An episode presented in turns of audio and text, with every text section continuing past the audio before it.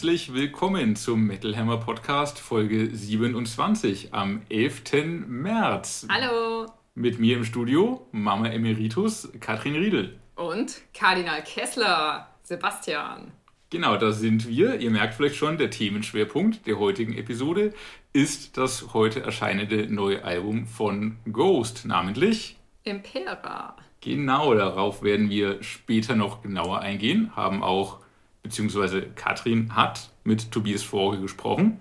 Er wird hier also im Studio quasi live euch ins Ohr flüstern die satanischen und okkulten und äh, imperialistischen Hintergründe des neuen Ghost-Albums. Wobei man mit imperialistischen Witzen dieser Tage ja nicht allzu offensiv umgehen sollte. Das ist natürlich richtig, aber genauso wie äh, Sabaton in der vorherigen Woche und Ghost jetzt, das sind alles Alben, die sind entstanden, lang bevor die schlimmen Dinge in der Ukraine passiert sind und äh, Russland den Krieg erklärt hat. Alles Sachen, die am Metal selbstverständlich nicht vorbeigehen, unter denen wir alle leiden, unter denen auch Bands und Fans von dort leiden. Wir haben uns aber entschieden, in dem Podcast nicht es zu vertiefen an der Stelle, weil einfach auch so viel passiert, weil wir mit einigem Vorlauf ja auch aufzeichnen und wer weiß, was in zwei Tagen ist. Daher seid euch bewusst, äh, uns ist das bewusst, aber man kriegt sowieso schon ständig um die Ohren gehauen und wir wollen hier vor allem Heavy Metal machen. Genau, und da kommen wir auch schon zu den News. Testament haben einen neuen Schlagzeuger und wir haben tatsächlich erst in der letzten regulären Folge über diese Personalie gesprochen, nämlich in Zusammenhang mit Annihilator. Da haben wir auch schon über Dave Lombardo gesprochen. Richtig, das, hatte ich gar Dave nicht mehr auf dem Lombardo. Schirm. Das ja, okay, das hatte ich gar nicht mehr auf dem Schirm. Aber Dave Lombardo wird auch langsam zum Metal Hammer Podcast Dauergast. Das ja. ist doch schön. Und auch zum Testament Dauergast. Der ist ja nur, nur quasi neu. Er war ja schon mal in der Band, oder? Ja, genau, das stimmt. Und zwar Ende der 90er war er mal kurz bei den äh, US-Thrashern aktiv und äh, ist auch auf dem Album The Gathering zu hören. War, soweit ich weiß, sogar beim Songwriting von einigen Songs des Albums beteiligt. Ja, jetzt äh, vor allem durch Slayer natürlich groß und bekannt geworden und jetzt bei Testament und zeigt so ein bisschen, Slayer sind weg, aber Slayer sind nicht weg, sondern Slayer sind überall. Slayer, Slayer sind, sind, bei immer. Testament, sie sind bei Exodus. Sie sind ewig. Total. Ja, das ist ganz interessant jetzt, weil der, der äh, ehemalige Schlagzeuger Gene Hoglan ist wohl aus freien Stücken gegangen, weil es Terminkonflikte war. Der spielt zwar, auch überall, glaube ich, oder? Ja, ähm, er, er, war da offenbar nur als, äh, ich darf mal zitieren, In-Demand-Dude angestellt, also quasi auf Abruf. Äh, es klang aber auf seiner Facebook-Seite so, als sei das eine freundschaftliche Trennung ohne großen Stress gewesen. Und er scheint sich auch auf das, was danach kommt, zu freuen. Und äh, Testament freuen sich, dass Dave Lombardo wieder da ist. Und jetzt ist quasi fast dieselbe Besetzung am Start wie auf dem Album The Gathering. Die einzige Ausnahme ist äh, der Gitarrist Alex Golnick, äh, der jetzt aktuell im Line-Up steht, statt James Murphy damals. Mhm, verstehe. Ja, es wird ganz spannend, weil The Gathering gilt ja gemeinhin schon als recht gutes Testament-Album. Und ja. gucken wir mal, wie und ob äh, Dave Lombardo die Band denn in der kommenden Zeit beeinflussen wird auf jeden Fall keine schlechte Wahl. Zugleich, wenn Slayer sich doch mal wieder zusammentun sollten, dann wahrscheinlich wieder ohne ihn. Ja. Wie aber sie? steht jetzt aktuell sowieso nicht zu befürchten, glaube ich, oder? Nö, aber die Hoffnung der Fans ist ja tatsächlich da. Befürchten, das war jetzt natürlich ein blödes Wort. Ja, vor Slayer muss man sich fürchten, das ist schon okay. Das ist total in Ordnung. Ja, es, es wird aber nun auch ganz interessant, weil äh, Testament nehmen anscheinend auch aktuell nochmal ein neues Album auf. Und äh, da ist natürlich dann äh, mit Spannung zu erwarten, wie sich da Dave Lombardo einbringen wird. Ich meine, manchmal ist es ja auch gar nicht unbedingt das Technische, was dann wirklich Einfluss auf so ein Album nimmt, sondern auch der Geist und die motivierende Stimmung, die eine neue Person dann einbringt. Also von dem aus, von dem äh, her kann, ich meine, bei, bei Dave Lombardo kann ja beides der Fall sein natürlich. Aber äh, in der offiziellen Ankündigung heißt es schon mal, Pure Brutality awaits. Punkt, Punkt, Punkt. Das klingt ganz geil. Testament Ghost Slayer. Also, äh, Testament sind ja auch eine sichere Bank. Äh, jedes der letzten Alben war ein Knaller. Das nächste wird es mit Sicherheit auch. Aber mit Dave Lombardo hinter der Schießbude, ja. wie man in Fankreisen sagt, kann es nur vorangehen. Schön. Ja, und äh, live erleben können wir das Ganze in dem Jahr auch noch, wenn dann alles glatt geht. Aha. Dieser Tage weiß man das ja nie so genau, aber äh, wenn es läuft, dann äh, im Juli auf dem Rock Hearts und äh, bei weiteren Festivals wie dem Dong Open Air, Area 53, Rock am Stück und im August auf dem Summer Breeze und dem Reload. Habe ich schon ziemlich Bock drauf, muss ich sagen. Dann sehe ich sie ja voraussichtlich zweimal. Ja, Toll. beim Summer Breeze und beim Rockhards. So der Plan. Ja, und live war das ja zuletzt auch wirklich gut. Zum Beispiel bei dieser The Bass Rise Back Tour mit oh, Exodus ja. und Death Angel. Wir erinnern uns, äh, Anfang 2020, mhm. das war kurz vor dem ersten Lockdown. Äh, große Teile der Band und des ganzen Trosses haben sich ja dann tatsächlich auch angesteckt und mussten die Tour dann, glaube ich, auch abbrechen sogar. Aber ja, schön, dass sie es offenbar ganz gut weggesteckt haben. Ja. Und jetzt wieder angreifen. Weiter geht's. Weiter geht's auch bei Nightwish. Thomas Holopeinen hat äh, sich aus dem Studio gemeldet, etwas kryptisch, Foto gepostet von sich an einem kleinen Keyboard mit einem kleinen Mischer dran oh, und kleines äh, Keyboard. kleines Keyboard. Äh, guckt fröhlich in die Kamera oder guckt nach hinten eigentlich so in den Raum. Man weiß gar nicht, wer noch mit im Studio ist, aber Bildunterschrift war äh, Demo Session for Hashtag N10. Offenbar der hm. Code für das zehnte Nightwish-Album. Man weiß, wie gesagt, nicht, wer im Studio ist, man weiß noch gar nichts drüber. Man weiß, dass es das erste Album ohne Marco Hietala wird. Der ist ja raus seit, ist es jetzt ein Jahr her ungefähr wahrscheinlich, ja. dass er ausgestiegen ist. Sehen, wie sich das auswirkt. Ähm, nach dem teilweise ein bisschen experimentellen letzten Nightwish-Album Human Nature, auch spannend, wohin die Reise musikalisch geht.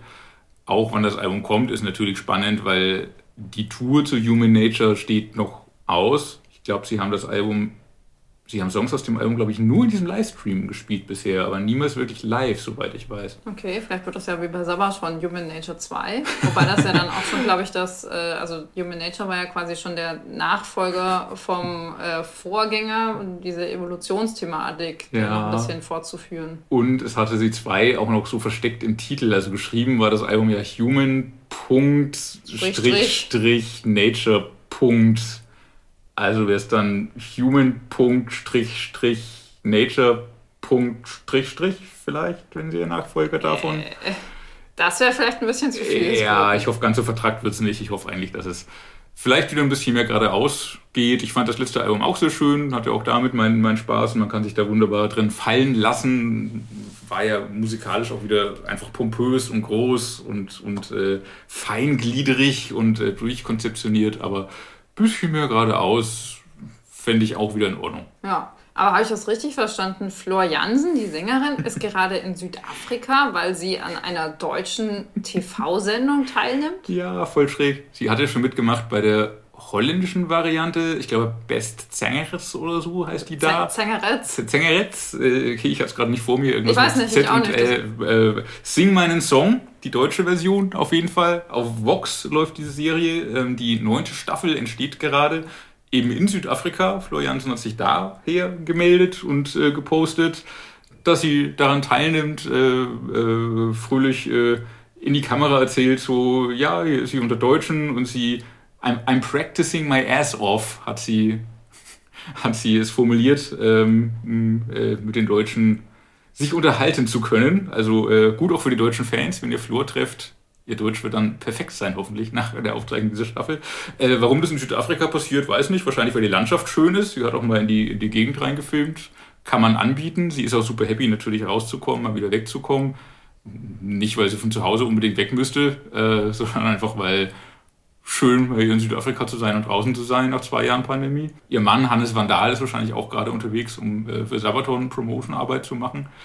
Wo das Kind dann ist, keine Ahnung. Vielleicht mitten in Südafrika, vielleicht auch bei Hannes, aber wird schon irgendwo untergebracht sein. Ich glaube, sie haben es nicht vergessen. So oder so, ähm, sie ist in Südafrika und zwar zusammen mit, das ist es ein bisschen schräg, liebes Metalhammer-Publikum, haltet euch kurz fest, während ich diese Namen vorlese. Gefällt euch vielleicht jetzt nicht alles, mit dabei in der Sendung das Musikerduo SDP, bestehend aus Vincent Stein und Dark Alexis Koplin, die Künstlerin Lotte, der internationale Pop- und Soul-Sänger Calvin Jones, Musikerin und Songwriterin Elif sowie Johannes Oerding und Clueso. Das sind jetzt nicht die harten Rocker, aber umso mutiger von Vox oder vom Produktionsstudio oder wer immer dahin noch einlädt, dann auch jemanden wie Flor einzuladen, die wieder aus Deutschland kommt, noch in diesem ganzen Pop-Zirkus, wo die anderen ja hingehören, irgendwie äh, wirklich unterwegs ist, sondern da eine, eine ganz andere ja einen ganz anderen Background reinzukriegen. Aber warum macht sie das dann wohl?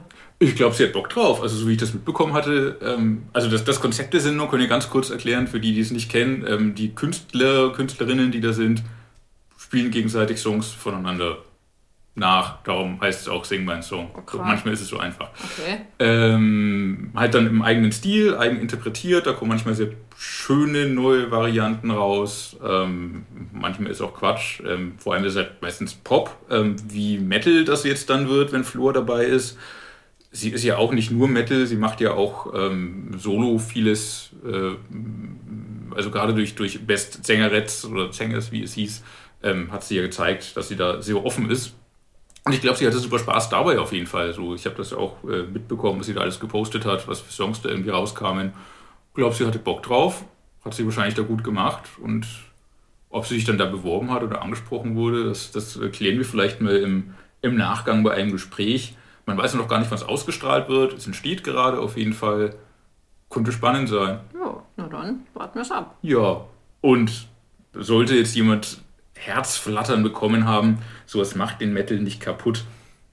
Bestenfalls äh, finden Leute, die Floor bisher nicht kannten, die Nightwish bisher nicht kannten, die vielleicht keinen Zugang zum Metal hatten, vielleicht finden die dadurch einen Zugang, finden ihre Liebe zum Metal und hey, wir sind keine geschlossene Gesellschaft, wir sind ein wachsender, ich hoffe, offenherziger Verein und wenn jemand aus den seelen- und herzlosen Popkreisen rausgerissen wird und in die große liebe Metal-Gemeinschaft aufgenommen werden kann, durch eine Sendung wie die, warum nicht?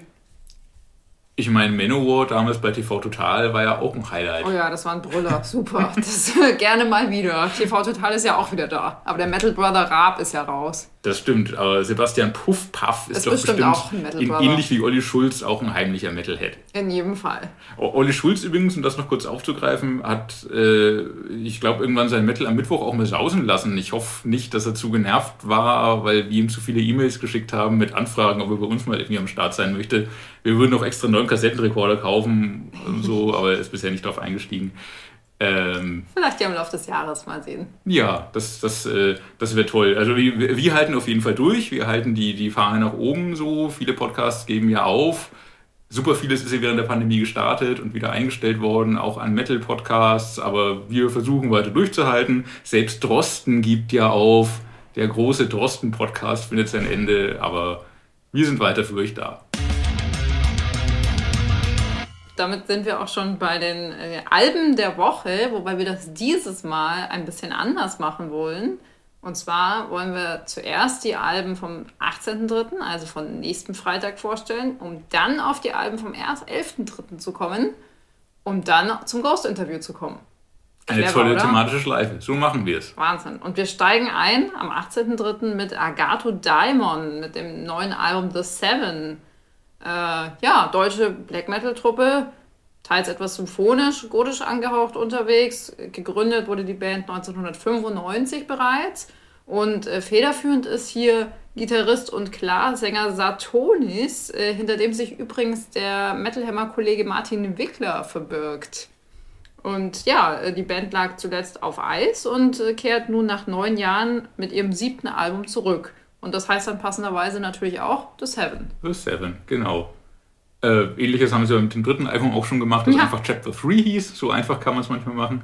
Ähm, ja, ähm, The Seven, bisschen mehr Back to the Roots als die letzten Alben vor der großen Pause waren, meine ich. So gerade die, mh, ich, ich glaube, das, das, das vorletzte, glaube ich, war gerade ein bisschen elektronisch geprägt. Also diese elektronischen Elemente sind eigentlich ziemlich weg. So, es ist äh, Black Metal, Dark Metal, Gothic Metal, symphonisch, schwarz und sehr, sehr, äh, sehr bodenständig dabei, aber. Ja, aber sehr düster und Ja. epochal. Also lässt sich so im stilistischen Bereich so äh, bei Demo Borgir, auch bei Cradle of Filth einsortieren. Also gibt es zackiges Geschrammel, aber auch so erhaben dahinschreitende Passagen, hin und wieder symphonische Akzente, wobei die finde ich gar nicht mal so dominant klingen, Nee. eher phasenweise Ja. eingestreut. Ja, auch nicht so theatralisch, wie es Timo Borgir und Cradle of Filth machen, Ja, sondern, sondern so tatsächlich mehr, mehr geradeaus. Ja, ich finde das eigentlich echt äh, dann besonders gut, wenn das Tempo so richtig anzieht. Also Ja. Das können sie wirklich sehr gut. Also zum Beispiel bei, bei Ghost of Greed, der klingt anfangs total garstig, aber irgendwie auch eingängig. Und ich muss ganz ehrlich sagen, ich wusste gar nicht oder gar nicht mehr vielleicht auch, wie toll unser Satonis singen kann. Also klar singen. Ja, der Die Stellen sind echt sehr gut, sehr gelungen. Zum Beispiel bei äh, Estrangement. Und das Atmosphärische kriegen sie auch ganz gut hin. Zum Beispiel bei Kyrie Gloria, da ist so eine Art tiefer Gesang zu hören, der eine Zeile immer wiederholt. Das ist so ein bisschen wie so ein Mantra, klingt das fast. Ja, ich mag aber auch die bisschen langsamerigen, langsamerigen, langsameren, progressiveren Teilsachen. Äh, La, La Han, mhm. der erste Song, geht irgendwie schon ein bisschen proggy, ein bisschen doomy los. Ähm, Ain't Death Grant, aber glaube ich die erste Single, die ist auch so, so dreuend, nicht besonders schnell, aber ganz viel Wucht dahinter.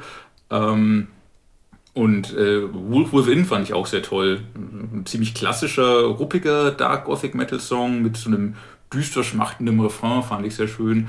Und ähm, ganz zum Ende des Albums war ich dann echt vermehrt erinnert so an die, an die alten Alben von Agatho Damon, sage ich mal.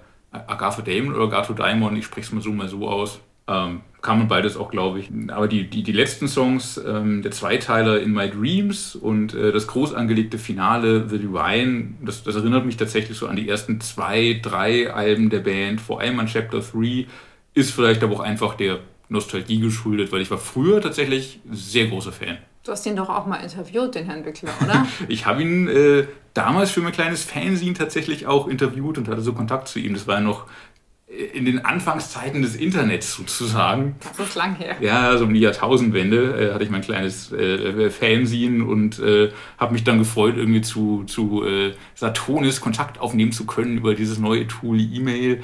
Ähm, und ja, das war schon cool und noch cooler dann natürlich, ihn irgendwann als, als äh, Kollegen bei Metal Hammer direkt kennenlernen zu dürfen. Das ist immer so schön, wenn sich dieser Kreis schließt, wenn man ja. dann so als, als äh, junger, junger freier Mitarbeiter oder freie Mitarbeiterin kommt man da zu diesem Team und denkt sich so, oh, alle sind schon so lange dabei und ich bin jetzt der Neue und die Neue und dann äh, stellt man so fest, ach ja, diese Leute, die man so aus dem Heft kennt, das sind ja auch nur Menschen. Also, die meisten sind ganz nett. Total, die allermeisten. Nur Gunnar wollte mich aus dem Bus werfen. aber zu Recht, ich war ein bisschen frech. Ein ja. Grund dafür. Ja, ja, ich war frech. Ja, aber ich weiß noch zum Beispiel, wie ich äh, ganz früh, ich glaube, meinen ersten Metal Hammer äh, in die Hand bekommen habe, damals durch ich glaube, in der Schule war das irgendwie, äh, stand irgendwas zu Bon Jovi drin, ich glaube irgendwie ein Jubiläum und äh, habe das dann irgendwann letztens zum, ich weiß gar nicht, zum 35-jährigen Metal-Jubiläum wieder recherchiert mhm. und habe dann festgestellt, dass diese Geschichte tatsächlich von Matthias Mineur äh, war damals und ja, der schreibt ja heute auch noch für uns. Ja. So schließt sich der Kreis. Ja, in der Tat. Sehr schön wie, wie konstant das alles ist. Ja, und, und apropos äh, schließender Kreis, ich weiß nicht, ob du das jetzt auch gerade sagen wolltest, äh, mhm. Agatho Diamond haben übrigens äh, nicht nur äh, den Gastsänger von Benighted auf dem Album, sondern auch ihren eigenen Ursänger, Blood Dracul. Genau, von dem ich damals auch großer Fan war, hatten sogar sein, sein äh, das Album seines Solo-Projekts gekauft, Ra hieß das, äh, das war irgendwie noch deutlich gotischer und glaube ich gar nicht, gar nicht Metal, aber ich mochte seine Stimme sehr und mag sie immer noch und auch auf diesem neuen Agatho Diamond Album The Seven. Was ich auch noch erzählen wollte, kleine Anekdote von früher. Äh, der allererste Song, den ich aus dem Internet heruntergeladen habe, war ein Agatho Diamond Song. Oh nein, Klage hängt an. Nein, gar nicht, komplett legal. Das war damals auf der Website der Band irgendwie. Man konnte von dem damals aktuellen Album ähm, Higher Art of Rebellion war das, das zweite Album, kam 1999 raus konnte man zwei, drei Songs irgendwie runterladen und. Hat eine Stunde weiß, gedauert wahrscheinlich, oder? Ja, ja, ja, tatsächlich so. Ich, ich saß. Sebastian, geh aus dem Internet! Ja, so ähnlich war es. Ich saß mit meinem Onkel zusammen, weiß ich noch, vor dem Familien-PC und wir waren total so, so, und wie geht es dieses Runterladen von Liedern? Kann man das mal probieren? Und cool und ah und hier okay, und jetzt lädt's, können wir jetzt von der Seite runter oder muss die Seite geöffnet bleiben? Ah, wir lassen sie mal geöffnet. Und dann lud es halt echt eine Stunde, aber dann hatte ich eine MP3. War geil. Die guten alten Zeiten. Ich weiß nicht mehr genau, ob es äh, das Song Tongue of Thorns oder ob es, äh, Achtung, mein Rumänisch ist etwas eingerostet, Nechama Pamintul war. Es war auf jeden Fall ein Song von Higher Art of Rebellion. Bis heute eins meiner liebsten Alben übrigens auch. Mit äh, Vorgeschichte. Mit, mit Vorgeschichte, genau. genau. Ja, ja, vielfältiges Album. Äh, findet jeder was, würde ich sagen. Für Metal, Black Metal Puristen vielleicht nichts. Also wenn man nur Geschrammel hören möchte, mm, eher nicht. Aber für alle Menschen, die das Düstere mit ja, so einer gewissen Atmosphäre versetzt haben wollen und nichts dagegen haben, wenn mal eine Klavierpassage auftaucht. Ja. Warum nicht? Unbedingt. Und wer es ein bisschen traditioneller, schwärzer, ruppiger mag, der ist heute mit, der ist, Entschuldigung, nächste Woche mit Dark Funeral gut bedient. Das neue Album We Are the Apocalypse steht an. Das vorherige Album Where Shadows Forever Rain ist auch schon wieder sechs Jahre her. Krass. Lassen sich gerne mal Zeit. Ich glaube, vor dem letzten gab es eine siebenjährige Pause.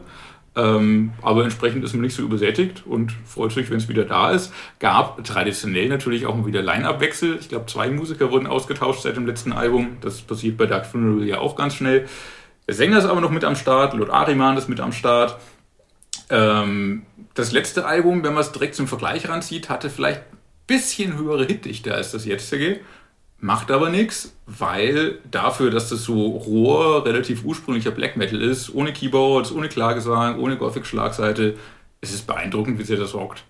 Ja, also ich fand den ersten Song Nightfall fand ich auch sehr gut gesetzt. Der zieht halt sofort ins Album rein, weil der ziemlich flott und irgendwie simple auch ist. Ähm, dann gibt es noch Where Our Vengeance is Done und äh, When, Entschuldigung, When Our Vengeance is Done und Nosferatu, geht auch gut voran. Äh, Schrammeln und Melodie, quasi schön vereint auf ganz gekonnte Weise. Dann gibt es ein paar langsamere Stücke. Ähm, es stimmt aber, dass viele Songs auf diesem Album wirklich nach einem relativ ähnlichen Schema funktionieren und dass es nicht so viel Abwechslung gibt. Aber das, was sie machen, machen sie halt trotzdem gut. Also wenn man zum Beispiel dann mittig so Beyond the Grave oder auch äh, A Beast to Praise, das gleich danach kommt, anhört, da hört man schon Qualität und natürlich auch absolute Black Metal Kompetenz, also was man halt von Szene-Veteranen wie Dark Funeral erwartet. Aber äh, richtig auch, das Schema wiederholt sich auf Albumlänge schon so ein bisschen trotz dem dynamischen Auf und Ab, dass sie äh, merklich versuchen, das Album einzuflechten und das weitgehend auch gut funktioniert.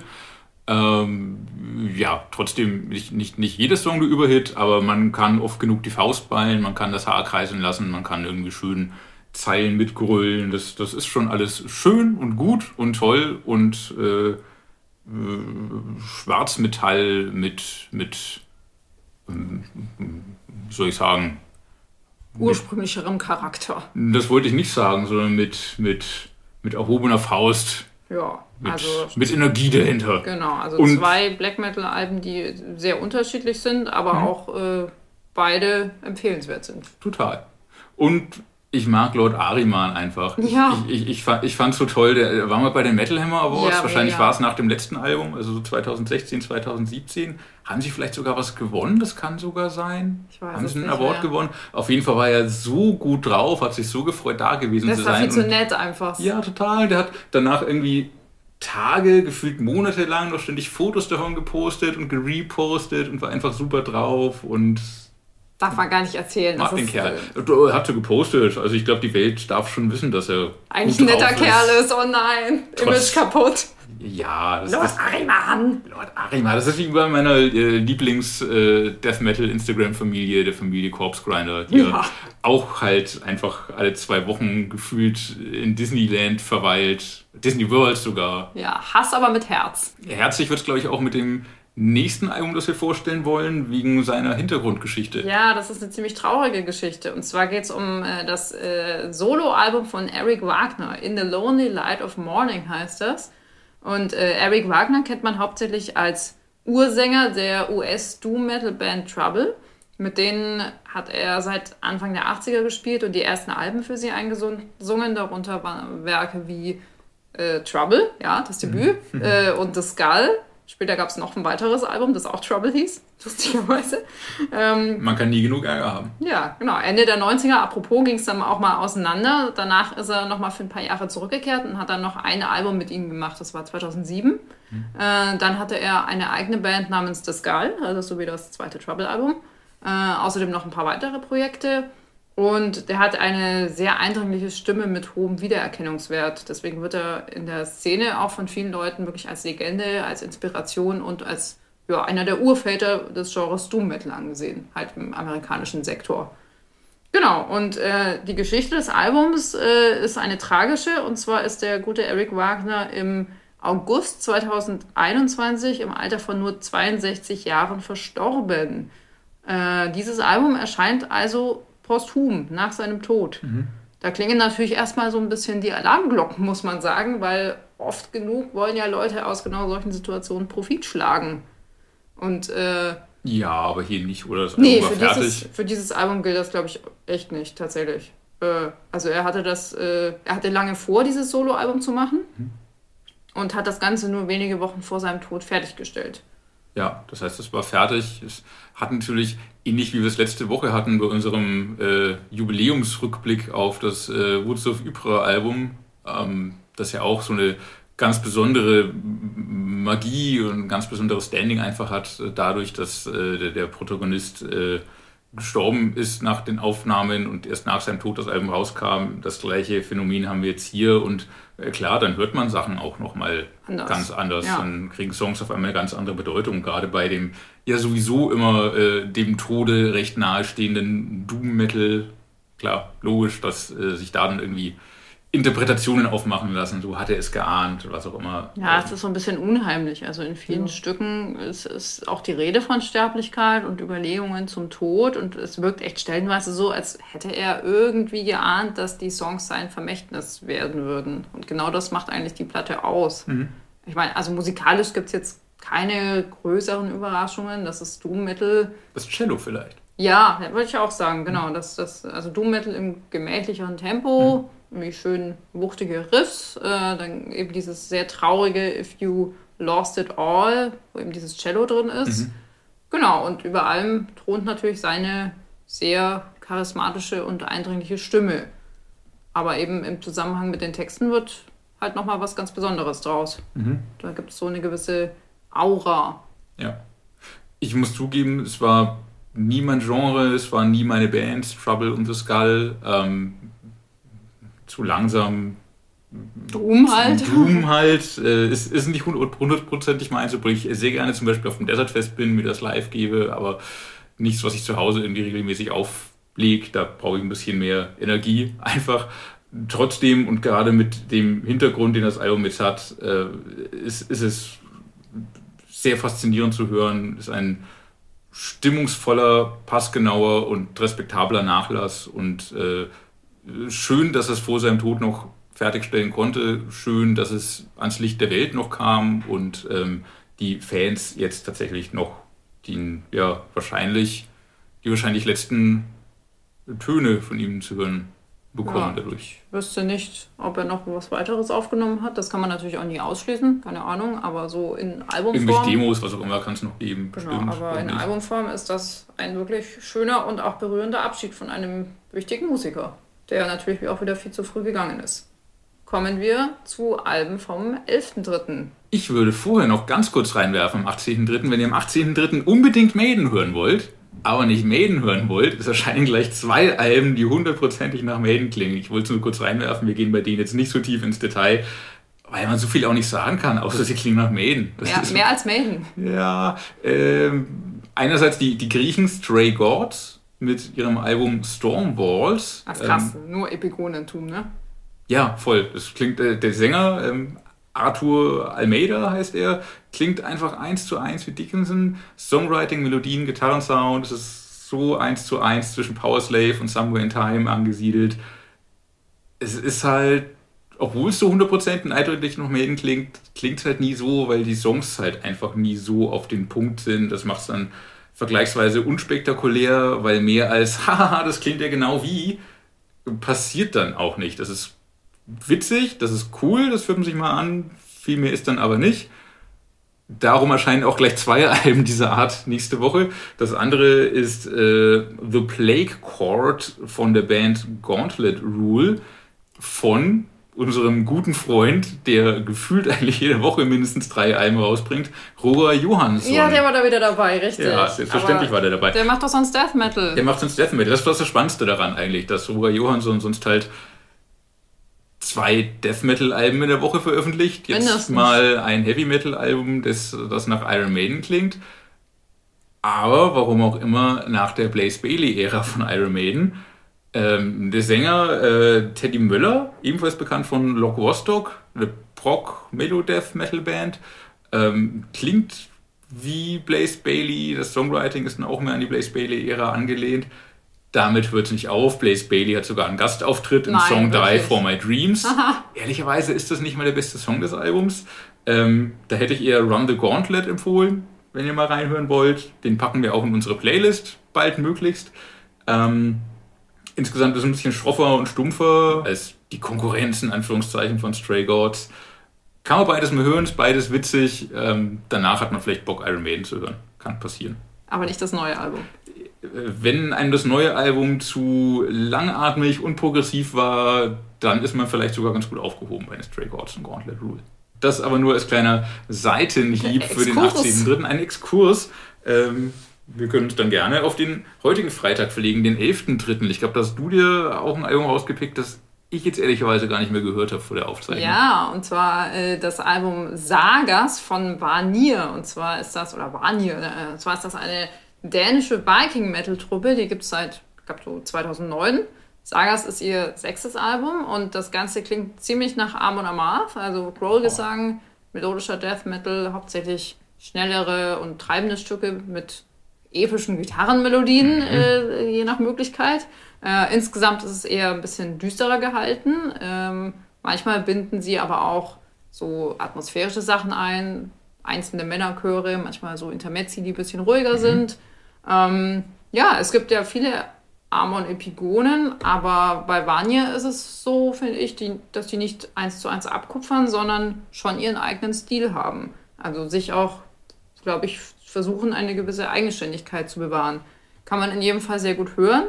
Als Anspieltipp äh, hätte ich einmal das Stück Sesrumnir äh, oder auch ein bisschen leichter auszusprechen, See the Dragons Ride. Das ist so eine absolut typische, nach vorn gehende Nummer zum Mitbangen, die von der Schlacht erzählt. Und, ja, Ich glaube, ich habe den Song nicht gehört, aber ich kann mir bei dem Songtitel jetzt schon genau vorstellen, wie es klingt. so ein Äh, Faustballding ist das quasi. hör aber in unserer Playlist auch gleich nochmal rein. Genau, und äh, thematisch dreht sich das, äh, wie zu erwarten war, so um Wikinger-Themen, nordische Mythologie. Ähm, war bei den Vorwer Vorgängerwerken auch schon so. Äh, bei diesem spielt das Schicksal und die Schicksalsgöttinnen Göttinnen Nornen eine wichtige Rolle. Das sieht man auch auf dem Album-Artwork. Da ist quasi eine dieser Schicksalsgöttinnen zu sehen. Ähm, teilweise kann man die Songs aber wohl auch mehrdeutig verstehen. Zum Beispiel Black Clad handelt eigentlich von der nordischen Gottheit Brage, äh, kann aber ebenso als Tribut an die Metal-Szene und an die Metal-Fans verstanden werden. Also ein schöner Bogen Hatten quasi. wir sowas nicht auch beim letzten Amon Amarth-Album, dass es in erster Linie um irgendeinen Wikingergott ging, aber dann war doch ein Boxer gemeint oder so ähnlich? nee, ein Baseballspieler. Ein Baseballspieler, noch cooler. Ja, okay. Hammer of Thor. Genau. Ja, okay. Ja, Äh, irgendwas mit Meta. irgendwas mit Meta und irgendwas mit Sagas. Den, den Albumtitel hatten Equilibrium ja zwar vorher, aber das macht ja nichts, den kann man öfter verwenden. Ja, finde ich auch. Ja, ja. Der lässt sich schön vorwärts und rückwärts lesen. Ha, Ja, tatsächlich. toll. Ein Palindrom. Ein, heißt das so? Ja. Na dann. Wieder was gelernt, dass ich schnell vergessen werde. ob Ja. ich möchte oder nicht. Nicht so schnell zu vergessen, das neue Ghost-Album Impera, das heute groß erscheint. Damit kommen wir so zur, ja, zum Top-Thema der heutigen Sendung. Äh, man muss sich fragen, ist der Witz, okkulte und satanische Texte mit fröhlichen Melodien und tollen Hardrock-Doom-Songs zu verknüpfen? Ja, Doom machen sie nicht mehr, war am Anfang so. Bleiben wir bei Hardrock. Ist der Witz erzählt oder nicht? Nein, ist er nicht. Wieso sollte der erzählt sein? Ja, Ghost finden, naja, weil, weil, weil das Deep Panther-Witz zum Beispiel schon lang erzählt ist. Ja, aber das war auch nie richtig lustig. Naja, da, da gehen die Meinungen auseinander. Bei, bei Ghost hingegen nicht so. Äh, da sind, glaube ich, die Meinungen alle gleich. Da gibt es zumindest nicht so viele untenrum Witze. Auf jeden Fall, nein, der Witz ist nicht auserzählt. Ghost haben es geschafft, äh, nochmal einen neuen Dreh zu finden. Ähm, neben der Kostümfeier und der Optik äh, sind es einfach vor allem die perfekt geschliffenen Rocksongs, die äh, das Album ausmachen und die Ghost dahin bringen, wo sie sind, nämlich auf dem ersten Platz des Metal Hammer Soundchecks. Impera ist unser Album der, des Monats, der Woche wollte ich jetzt schon sagen, Album des Monats in der brandneuen Metal Hammer Vielleicht sogar Ausgabe. des Jahres, wer weiß. Es kommen noch ein paar, hoffentlich. Ähm, Und es ist halt nicht, es ist kein Maximum-Metal-Album, muss man sagen. Es ist ein Rock-Album, ein sehr, sehr gutes Rock-Album und einfach ein, mit, mit, also es ist einfach so eine Frechheit, wie viele und wie krasse Ohrwürmer Ghost darauf packen.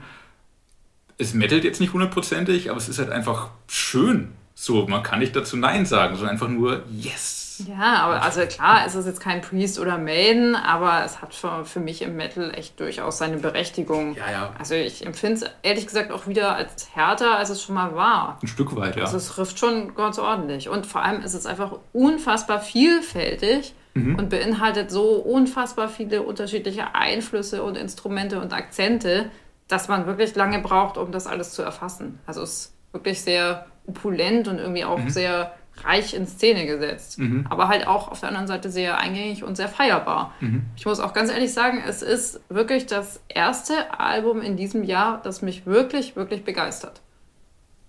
Also da gab es bisher, es Was gab du denn viele noch? Gute Alben, aber es gab bisher für mich bis noch nicht äh, so das, wo ich gesagt habe, so ja, das würde ich eigentlich immer, immer, immer wieder hören. Aber Amorphis. Ja, Aber, ja, schon auch. Ja. aber, aber äh, es stimmt total, Ghost bleibt einfach noch mehr kleben. Das ist so das Gemeine. Es, I- Impera hat auch äh, Elemente, die, die muss man sich ein bisschen erarbeiten, da muss man sich, oder die, die, die, die erschließen sich einem erst. Aber viele Sachen catchen einen sofort. Also ich war sofort irgendwie bei Spillways dabei. Hat Ja. mich irgendwie sofort abgeholt. Ist so super eingängig, super fröhlich, theatralisch. Irgendwo zwischen Meat Love und ABBA und Journey. Aber hat irgendwie dann doch auch so einen, so einen finsteren Text. Ich weiß nicht, ob es um die Gefahren von sozialen Medien oder um Drogenmissbrauch geht. Ich glaube, man kann es so oder so reinlesen. Ich habe die Texte noch nicht vor mir gehabt. Äh, aber der Song selber ist einfach so, so ein geiler Schmachtfetzen. Eine Schmonzette, Ein- wie die Kollegen von Rolling Stone bestimmt sagen würden. Das ist ein schönes Rolling Stone-Wort, absolut. Darf ich da kurz zu den Texten nochmal einhaken? Ja. Und zwar äh, ist das was, was mich ein bisschen enttäuscht hat. Ich habe ja eben den Herrn Tobias Forge interviewen dürfen. Mhm. Es war aber nicht möglich, äh, vom Label vorab die Texte zu bekommen. Das ist manchmal schade. Das ist oft schade. Also das finde ich auch, gehört eigentlich zu, zur Promo mit dazu. Es sollten eigentlich zu Alben, zu jedem Album, zu dem man ein Interview führt, sollte man natürlich die Texte bekommen. Oft ist das auch so. Bei großen äh, Alben, großen Geschichten, Titelgeschichten haben wir die natürlich auch. Bei den meisten kleineren auch, aber eben nicht bei allem. Und dann ist es manchmal so, dass man im Interview mit dem Künstler gerne über Dinge reden würde und dann kann man aber nicht über diese Dinge reden. Ja, man, man versteht schon viel, aber halt doch nicht immer alles. Und wenn man sich reinlesen kann, kann man doch nochmal andere Schlüsse irgendwie daraus auch ziehen. Äh, Das Album selber folgt aber einem Konzept. Ich glaube, darum geht es auch gleich im Interview. Da müssen wir jetzt vielleicht nicht so tief einsteigen. Ja, zum Teil geht es um ein Konzept. Also es ist kein durchlaufendes Konzept, es sind eher nur ein paar Songs. Mhm. Genau, aber das kommt dann nachher nochmal. Mhm. Vielleicht noch zu den, zu den Songs, also neben diesen Instant-Hits, von denen wir es jetzt schon hatten, dann gehört, finde ich, auch Kaisarion noch dazu. Äh, finde ich auch, äh, gefallen mir auch ein paar Songs, die so eine bestimmte Atmosphäre haben. Also zum Beispiel Watcher in the Sky finde ich total großartig. Da sieht man irgendwie schon diese Searchlights, sieht man schon so cineastisch vor sich, äh, ist total großartig. Twenties ist ein Wahnsinnssong. Also das ist ja Das so. ist eine nette Überraschung des Albums. auch. Ja, das, das ist irgendwie so opulent und vielfältig orchest äh, äh, instrumentiert und diese stete Gefahr schwingt irgendwie mit, aber halt auch dieses Feierbare der 20er Jahre, also das ist irgendwie total großartig gemacht. Und der letzte Song, Respite on the Spider Fields, den finde ich auch unfassbar. Also diese Musikalität, die da drin steckt, ist Wahnsinn. Das ist der eine Song, der mir einfach nicht im Hirn bleibt. Das kann auch einfach daran liegen, dass es der letzte Song des Albums ist und mein Hirn da schon voll ist, weil vorher so viel passiert ist. Und ich finde den auch gut, wenn ich ihn höre, aber Für ich kann mir nichts von diesem Song merken. Ich auch nicht unbedingt, aber immer wenn ich es höre, finde ich es einfach nur richtig gut. Was ich mir dafür sehr gut gemerkt habe, ist noch Griftwood mit so einer geilen Van Halen in Talking About Love Gedächtnisgitarre und diesem, diesem Yes. schmachtenden Yes, Das ist das, immer kommt. Das ist Wahnsinn. Ja. Mega Refrain, aber trifft Satan irgendwie zum, zum Dahinschmelzen. Ah. Sehr, sehr schön. Die, die finsteren Songs, du hast von einer großen Bandbreite gesprochen. Es ist nicht alles happy, happy. Ähm, 20s, wie du schon sagtest, ist auch düsterer. Vor allem aber die beiden Singles, Call Me Little, Call Me Little Sunshine und Hunter's Moon, sind, glaube ich, so die düstersten. Und ausgerechnet das waren die ersten Singles.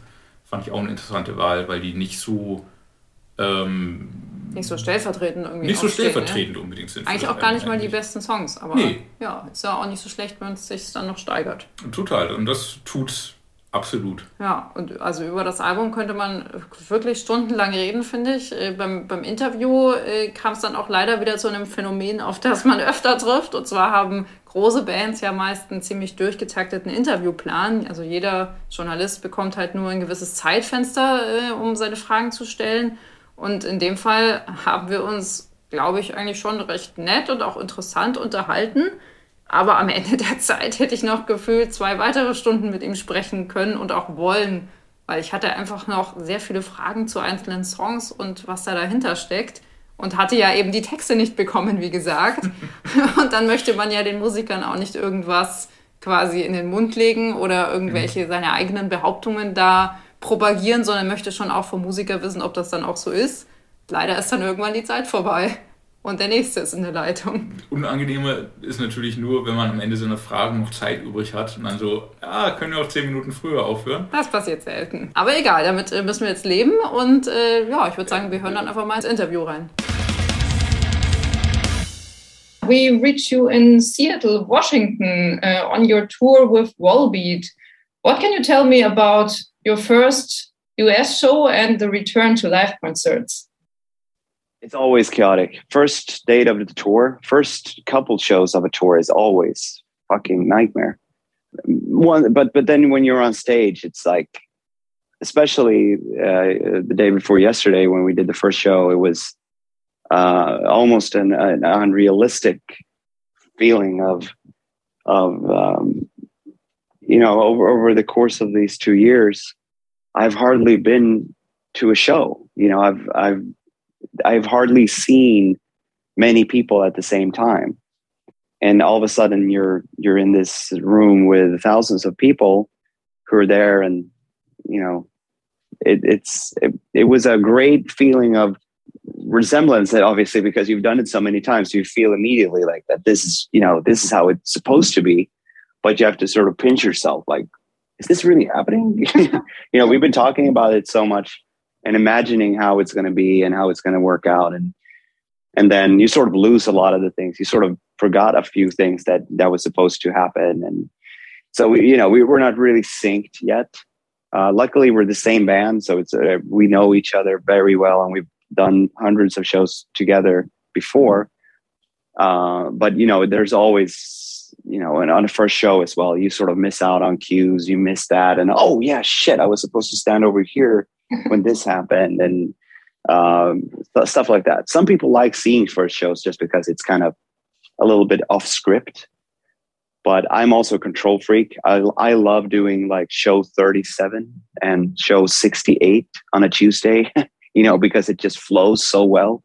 You get a better show then because people are, you know, they know what to do and everything just flows. And I'm not only talking about the band, it's like a show is coordinated by so many things, by so many people. We have 40 people in the crew. Yeah. And uh, and then and this is another element of touring in this environment now with, with everything that's going on. Hopefully it, it is sort of decaying now, but it's also like getting things to work. So many people have to call in sick because of their their them testing positive. Yeah. So um, you know what what worries me is a little bit the ex, the experience for the crowd because so many people are coming showing up and and, and the venues are understaffed and uh, everything is delayed you know everything everybody needs to go through controls everybody needs to you know get their you know go through metal detectors everybody there's so many security things that i'm i'm just worried about people not having like a great experience that that's what i'm worried about because yeah. it takes so much synchronization. Yeah. Good luck for, for the rest of the tour, of course. And uh, we, of course, would love to see uh, the shows in Europe as well. But uh, yeah, fingers crossed for that. We'll, we'll see. Wait and see. And I uh, read you already played Kaiserion, which uh, leads us to the new record. And in the last interview with us, you said that each record is some kind of reaction to the last ones. So, in which way does the new record react on the ones before? Mm, um, yeah, well, what would be the, the, main things that's easy to point at? Um, there were a few things that I, I, I, wanted to do on this record that might not come off as super evident for anyone listening, but that that meant something for me in terms of things to achieve. I'm always trying not to get stuck in my uh, go-to writing uh, techniques. Um, the same way that I try not to repeat rhymes. Uh, every time I, I write a record and a new song, I try to come up with new words so that I don't rhyme the same words all the time. And because you want to avoid being like, oh, true blue for you, like that, yeah. that sort of stuff. It's, it's, it, it's very easy to, to, to start doing that, especially when you're writing in rhymes. And it's, it's similar with music and writing. Like, oh, I know I just want to take that note there. That's so typically me. And I, I sort of hear that. Like, that's so typical of me to do that and you try to reinvent yourself a little but then you have to also make sure that you know that the songs get you know good listenable and and i want to like the song of course. So you have to sort of match those two. Like be intuitive but be wary of what's typical of you to do. And there were a few things on this record that i wanted to try out. Like kaisarian is a song that's in major key. I don't normally write in major key. I usually, my go to sort of frame of mind is sort of melancholic.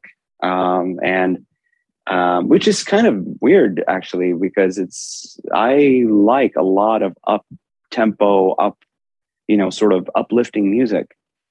Uh, but when I write, I have a tendency to, to write in, in, in minor key. Yeah. Um, but I, I figured like I, I need I, I want to try to write a song in the beginning that's there's just an opening track that's super positive at least on the you know just hearing it. Uh, the lyrics for Kaisarian is so dark. So that sort of matches the two things. But that was one thing. And and then I wanted for this writing this record also to um, avoid being too quick from verse to chorus.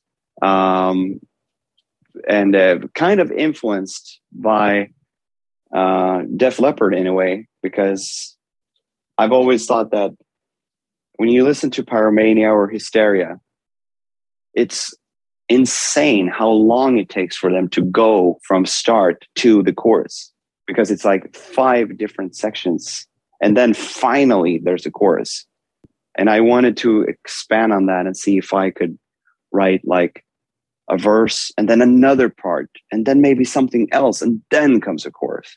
Yeah. Um, which was a little bit of a mind game, you know, is is like just try to come up with another part instead of like um, Square Hammer that's very short. Square Hammer has a very much a, a Ramones sort of arrangement, and yeah so so so stuff like that but but but this we're talking subtle things this is might not be something that people react to but right. for me going into a to a writing it it, it does mean something it like that that's like a little bit of a challenge um, yeah, if we uh, kind of switch to the, the topics of the record, so the uh, prequel was based uh, on the Middle Ages and the Great Plague. So this would have been the perfect record for now as we're dealing with another disease. So some kind of prevision maybe. Right. Well, I hope that this new record is not as clairvoyant as Prequel was. Yeah.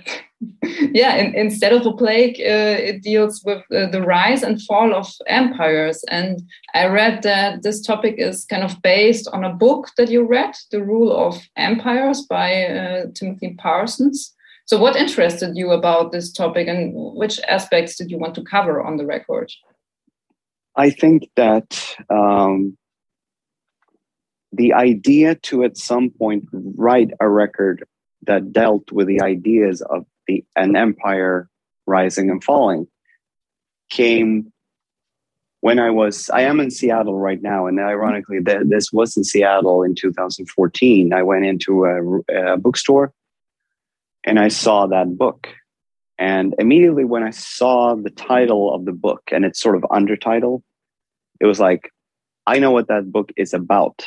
I understand what it is about because I'm interested in in history and and and all those things. I, I understood what it, the book was about, and I, I got the idea right there. And then that at some point, I want to make a record that deals with the idea of empires. So the book, it wasn't like I bought the book, read it, and then came up with the idea. I saw the title, bought the book, already had the idea, and later sort of went through the book. Um, because so so the, the, the book has it itself inspired me to write a record, but it's not like the lyrics are based on what's in the book at all. Yeah, yeah, that, that's basically the answer to that. To, to that, so I'm not discrediting the book at all, uh, but but it's it's it's not inspired by just that book. It's inspired by a lot of other things. Yeah. So so what was interesting for you about uh, about the topic in general? Um. Wow, this, that that itself is a very that's a separate interview almost. I mean, I think that conceptually it's it's it's interesting you know just just viewing historically what how empires have been built up and why they ultimately always sort of fall apart because of human nature and i think that we are now here in, in the, especially in the western world we're experiencing something that we we thought we have an idea in the west about old times being barbaric and uneducated and unenlightened. And uh, us now we're sort of peaking the peak of our civilization. And uh, we're just uh, we're just uh, you know progressing and progressing and progressing um, and we're being more secular and and everything all these things but all of a sudden like now these last five years especially here in america but also in europe we're sort of turning back again we're, we're, we're going backwards we're getting a little bit more religious we're getting a little bit more uh, conservative. We're getting a little bit more, you know, it's, it's sort of, it circles back. And I think that we, in modern day life, we think that all the empires of the past that fell, they were just failures. But ours, that will stand the test of time. That's look. I love. I'd love for that to happen, but historically, statistically, no, that will right. not happen yeah so it kind of uh, kind of continues the thoughts you already had on prequel so the, the medieval social media criticism bit like that yes the, the record even though it's visually it sort of takes place in some sort of victorian gothic uh, it, that's just visually it's just a symbolism it's it, the same thing as with prequel it's not technically about the plague it's about yeah. mankind it's about what we're going through now right. Okay. Uh, yeah, interesting. And uh, with Ghost, you also established your own empire, if we can call it like that. So, what's necessary to rule this empire and to prevail it from, from crumbling? I think the most important thing in order to make something stand for a time is to understand the fluidity of things and how things always change. Um, as a control freak, um, one of the hardest things for me to sort of develop over the years, but it, that takes um, experience. I was, as many other control freaks, a little bit more of a victim of my control freakishness back when I was not successful. Yeah. Because when you're not successful, you have all the time in the world to come up with a watertight plan that you know from start to finish and that you won't you won't back off from. And then when reality hits you have a hard time changing the course because you've already sort of built the castle up on the hill. You already knew what it was going to be like. So anything that sort of sidetracks from that is going to be a failure. Um what but if you're a general in an army the good generals have always been quite elastic they, they already they all, always had an end game. They already knew they, they, they knew what was the ultimate goal but that goal was sort of loose and kind of big. And then they took part part and sort of rolled with it because you have to change your plans quickly and sort of like the circumstances. Yeah. If that makes sense Totally. Uh, you you can't just retire and, and retreat just because because uh, things didn't go as exactly as you planned it and give up. It's understanding the fluidity of things. There's so many things with this, even though Ghost has been become such such a in so many ways all my dreams sort of come true and I went from nothing to to everything basically. If if, if I if I talk to a, friends of mine that I've known all my life, like people that I went to school with, they they're like, you have everything that you ever wanted. Yes, I know, but it's it's in order to maintain that. Like I I, I have so many things that I still want to do with Ghost, like tech, like practical things that we haven't achieved yet nothing what you see ended up the way that I imagined it. It's all like alterations of my original plan. Everything. Opus didn't come out the way I wanted it. Infestissumam did not. Meliora neither. Prequel no. And the new record is not, not uh, is not also, also like what what I imagined it to be.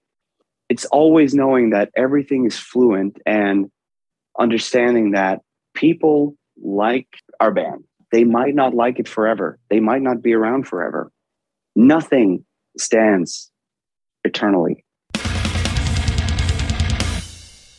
Yes. Yes, die deutsche Version des Interviews oder die, die Geschichte zum Album mit Quotes aus dem Interview, das noch länger war, als ihr jetzt hier gehört habt, findet ihr in der aktuellen Ausgabe des Metal Hammer.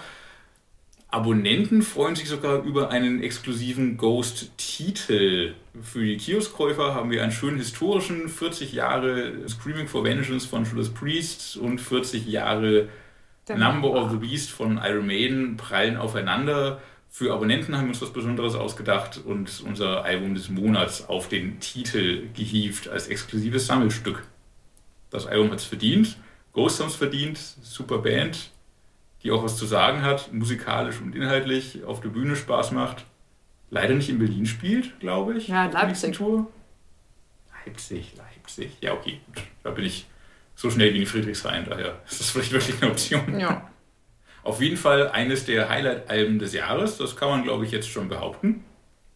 Wir sind gespannt, was das Jahr noch so für uns bringt und was wir euch im nächsten Metal Hammer Podcast kredenzen dürfen, der euch am 25.03. um die Ohren fliegt. Bis dahin hört auch in unsere Podcast-Playlist rein. Die findet ihr auf Spotify.